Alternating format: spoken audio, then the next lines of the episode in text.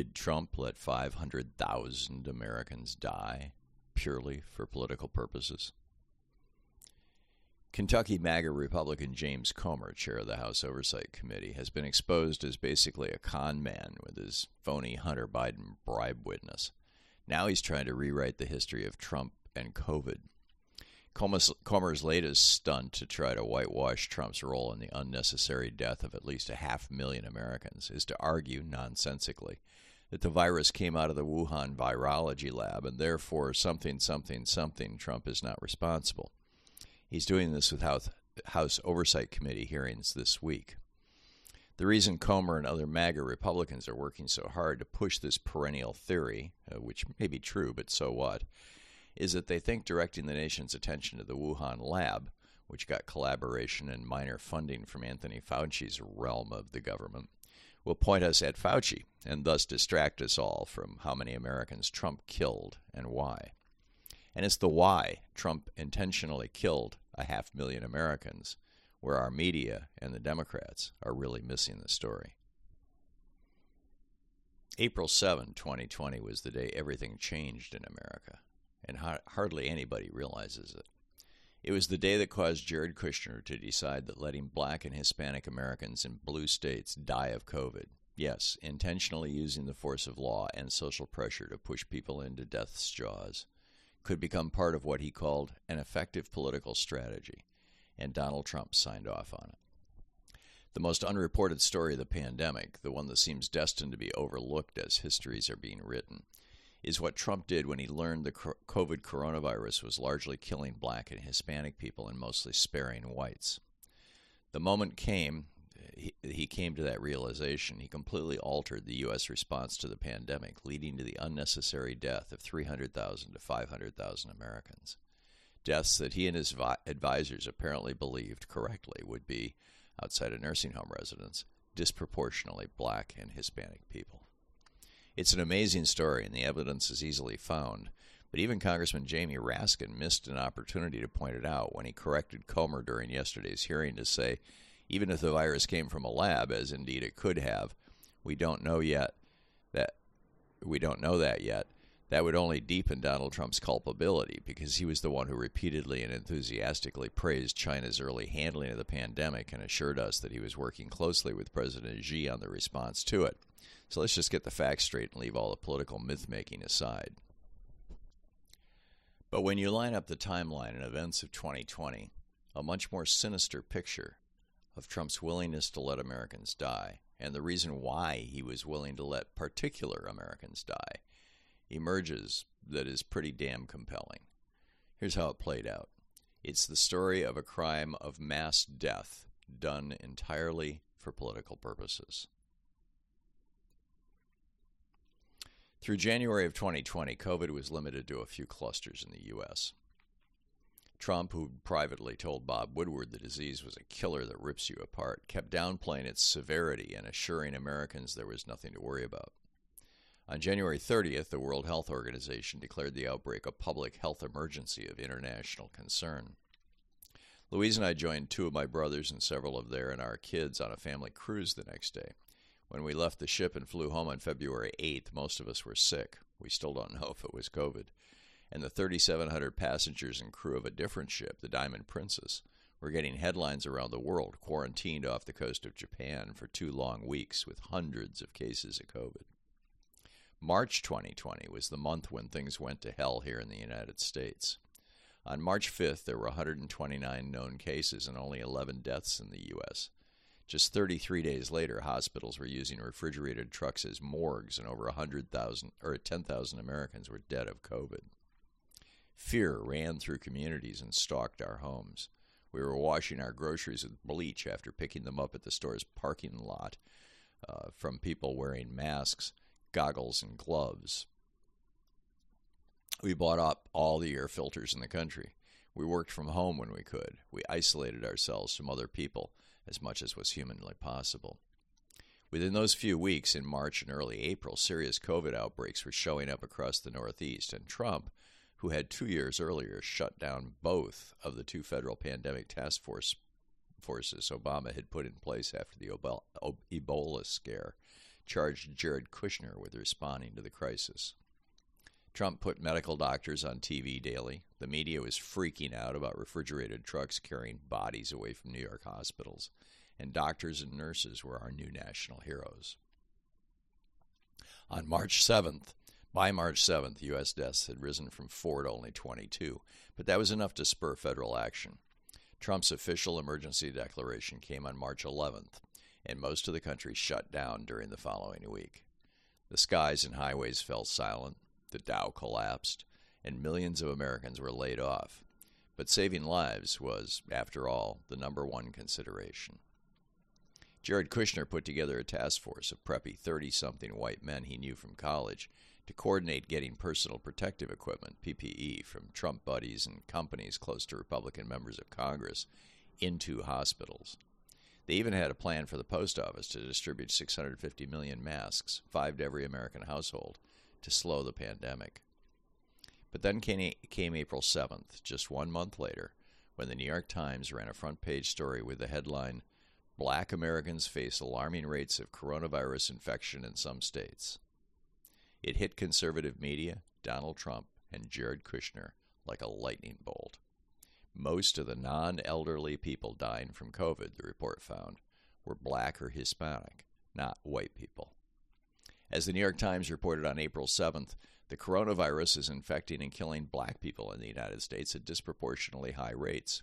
In Illinois, 43% of people who have died from the disease and 28% of those who have tested positive are African Americans, a group that makes up just 15% of the state's population. African Americans, who account for a third of positive tests in Michigan, represent 40% of deaths in that state, even though they make up 14% of the population. In Louisiana, about 70% of the people who have died are black, though only a third of that state's population is. End quote. Republicans responded with a collective, What the hell?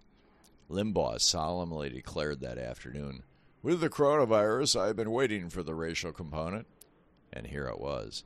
The coronavirus now hits African Americans harder, Limbaugh proclaimed. Harder than anybody, harder than illegal aliens, harder than women. It hits African Americans harder than anybody disproportionate representation. It didn't take a medical savant, of course, to figure out why, and it had nothing to do with the biology of race or COVID. It was purely systemic racism. African Americans died disproportionately from everything, from heart disease to strokes to cancer to childbirth, and are also overrepresented in low paid public facing service jobs where they could more easily catch COVID. It's a symptom of a racially rigged, rigged economy and a healthcare system that only responds to money, which America has conspired to keep from American African Americans for over 400 years. Of course, black people are going to die more frequently from coronavirus. But the New York Times and the Washington Post simultaneously publishing April 7th front page articles about that disparity, followed by it leading or making the news that night on ABC, CBS, NBC, CNN, MSNBC, and Fox, echoed across the right wing media landscape like a 4th of July fireworks. Tucker Carlson, the only primetime Fox and News host who'd previously expressed serious concerns about the dangers of the virus, changed his tune the same day, as documented by Media Matters of America. Now, Tucker said, quote, We can begin to consider how to improve the lives of the rest, the countless Americans who have been grievously hurt by this, by our response to this. How do we get 17 million of our most vulnerable citizens back to work? That's our task. The rest are white people. Those vulnerable citizens Tucker wanted to get back to work would be disproportionately minorities. As a report from the House Select Subcommittee on the Coronavirus noted, quote, essential workers who needed to work in person and their family members were significantly more likely to contract the coronavirus early in the crisis. These essential workers disproportionately earned low wages and were more likely to be people of color. Black and Latina women were particularly overrepresented as essential workers at great risk of coronavirus infection, with Latina women making up 22% of women grocery store workers and black women making up 27% of women home health aid workers. On the other hand, salaried workers, overwhelmingly white, were telecommuting. For over a year, I did my show from home, for example, as did all my peers at SiriusXM, Free Speech TV, and in most media operations around the country people everywhere could work from home. Most employers were making accommodations. But Trump wanted the rest of the economy to recover from the election year shutdown shock because he knew presidents running for reelection during economic bad times almost always lose. He knew that if he wanted to win in 2020, that meant getting essential workers like transit drivers, store clerks, and people in slaughterhouses back to their jobs, particularly if they were black or brown. Brit Hume joined Tucker Carlson's show and, using his gravitas as a real news guy, intoned, The disease turned out not to be quite as dangerous as we thought. Left unsaid was the issue of for whom it was not quite as dangerous, but Limbaugh listeners and Fox News viewers were, are anything but unsophisticated when it comes to hearing dog whistles on behalf of white supremacy. Only 12,677 Americans were dead by that April day, but now that Trump and his right wing media believed most of the non elderly dying people were and would be black and Hispanic, things were suddenly very, very different. Now it was time to quit talking about people dying and start talking about getting those black and brown people back to work, even if it meant exposing them to a deadly disease. On April 12th, Trump re- retweeted a call to fire Dr. Dr. Anthony Fauci and declared in another tweet that he had the sole authority to open the U.S. back up and would announce a specific plan to do that shortly. On April 13th, the ultra right wing, nearly entirely white managed U.S. Chamber of Commerce pu- published a policy paper titled Implementing a National Return to Work Plan. The next day, FreedomWorks, the billionaire uh, founded and funded group that animated the Tea Party against Obamacare a decade earlier, published an op ed on their website calling for an economic recovery program including an end to the capital gains tax and a new law to shield businesses from lawsuits. Three days after that, FreedomWorks and the House Freedom Caucus issued a joint statement declaring that it's time to reopen the economy. FreedomWorks published their Reopen America rally planning guide, encouraging conservatives to show up in person at their state capitals and governor mansions, and for signage to keep it short, I'm essential, let me work, let me feed my family, and to keep the signs looking homemade. One of the first Open the Country rallies to get widespread national attention was April 19th in mostly white New Hampshire. Over the next several weeks, rallies filled with angry white people had metastasized across the nation, from Oregon to Arizona, Delaware, North Carolina, Virginia, Illinois, and elsewhere.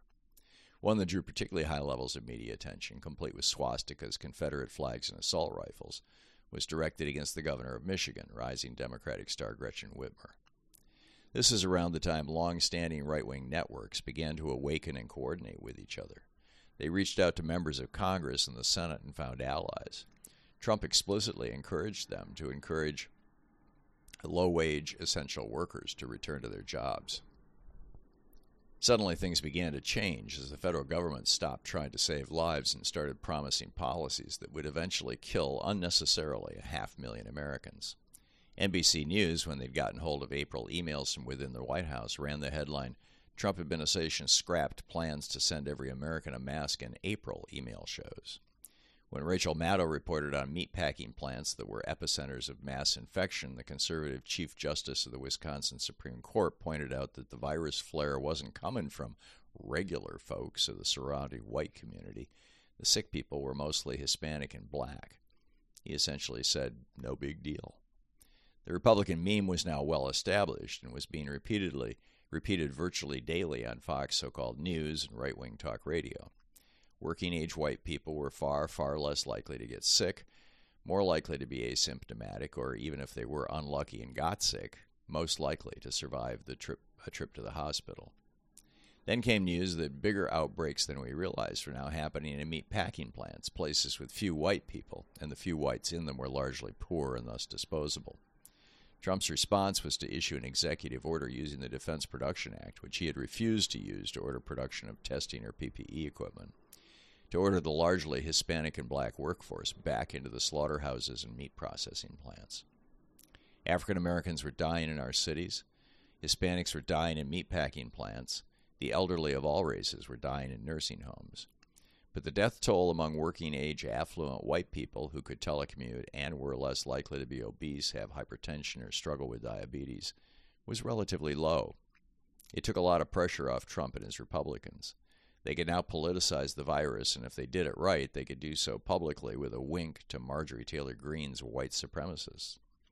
And if they could get the economy back to cracking along, cranking along with uh, along within the next few months, they might be able to pull the 2020 election out of the bag. As an expert member of Jared Kushner's team of young unqualified volunteers supervising the administration's PPE response, noted to Vanity Fair's Katherine Eban, quote, the political folks believed that because it was going to be relegated to Democratic states, that they could blame those governors, and that would be an effective political strategy. It was, after all, exclusively blue states that were then hit hard by the virus Washington, New York, New Jersey, and Connecticut. And there was an election coming in just a few months. At year's end, the United States was ranked fifth worst in the world in our response, behind Brazil, Mexico, Colombia, and Iran and we had about 20% of the world's COVID deaths, but only 4.5% of the world's population. The lasting legacy of Trump's changes in policy and encouraging COVID skepticism is that today we're the world's worst in terms of death and sickness, period. He'd thrown his unqualified slumlord son in law, Jared Kushner, at something even a professional would have found the challenge of a lifetime, and then manipulated it to help him in the upcoming 2020 election. More people have died of COVID in America as a percentage or in absolute terms than any other developed country in the world. Why? Because Trump and his Republican enablers and co conspirators were just fine with getting the economy back on track to win an election over the bodies of dead and dead black and Hispanic people, particularly when they could blame it on Democratic blue state governors. Former Attorney General Kennedy's grandson, Max Kennedy Jr., 26, was one of the administration's volunteers who blew the whistle to Congress on Kushner and Trump. As Jane Mayer wrote for The New Yorker, quote, Kennedy was disgusted to see that the political appointees who'd supervised he, him were hailing Trump as a marketing genius because Kennedy said they'd told him he personally came up with the strategy of blaming the blue states. As that report released from the House Select Subcommittee on the Coronavirus reported just a few months ago, Quote, in the first half of 2020, African Americans and Latinos had death rates from coronavirus that far outweighed those of whites. While 62% of the population aged 45 to 54 in 2020 was white, this population accounted for only 22% of coronavirus deaths, deaths in that age range. Disparities were even more pronounced in some states, such as Louisiana, where in April 2020, African Americans represented 70% of coronavirus deaths, despite being only one third of that state's population. And once Trump and Kushner put that strategy into place in April, it became politically impossible to back away from it, even as more and more red state white people became infected. As Trump told Dr. Deborah Birx in mid April, and she reported in her book Silent Invasion The Untold Story, quote, We will never shut down the country again. Never. His pupils hardened into points of anger. I felt the blood drain from my face and I shivered slightly. Trump's change from a policy of prevention to a policy of herd immunity once he realized on April 7, 2020, that healthy white people were largely immune from death by the coronavirus put the U.S. on course to have the worst COVID death rate in the world. That was the day everything changed because Trump and Kushner were willing to let black and Hispanic people die on a gamble that they could still put the economy back together fast enough to win the 2020 election. Over a million Americans have died so far, more than any other nation. Multiple studies show that up to 400,000 of those deaths wouldn't have happened if Trump had just promoted masks and lockdowns through the year before the vaccine was available, and since then, if he had condemned the anti vax movement that emerged in the last months of his presidency. But he didn't do either, all because he knew the virus disproportionately killed black and brown people, and he was willing to do anything to win the election. And sure enough, as Congress reported last December, a massive number of those deaths were as a clear result of Trump's policies among black and Hispanic people. If that's not racial mass murder, aka genocide at a Serbian war crimes level, then the phrase has lost much of its meaning. Jack Smith, are you listening?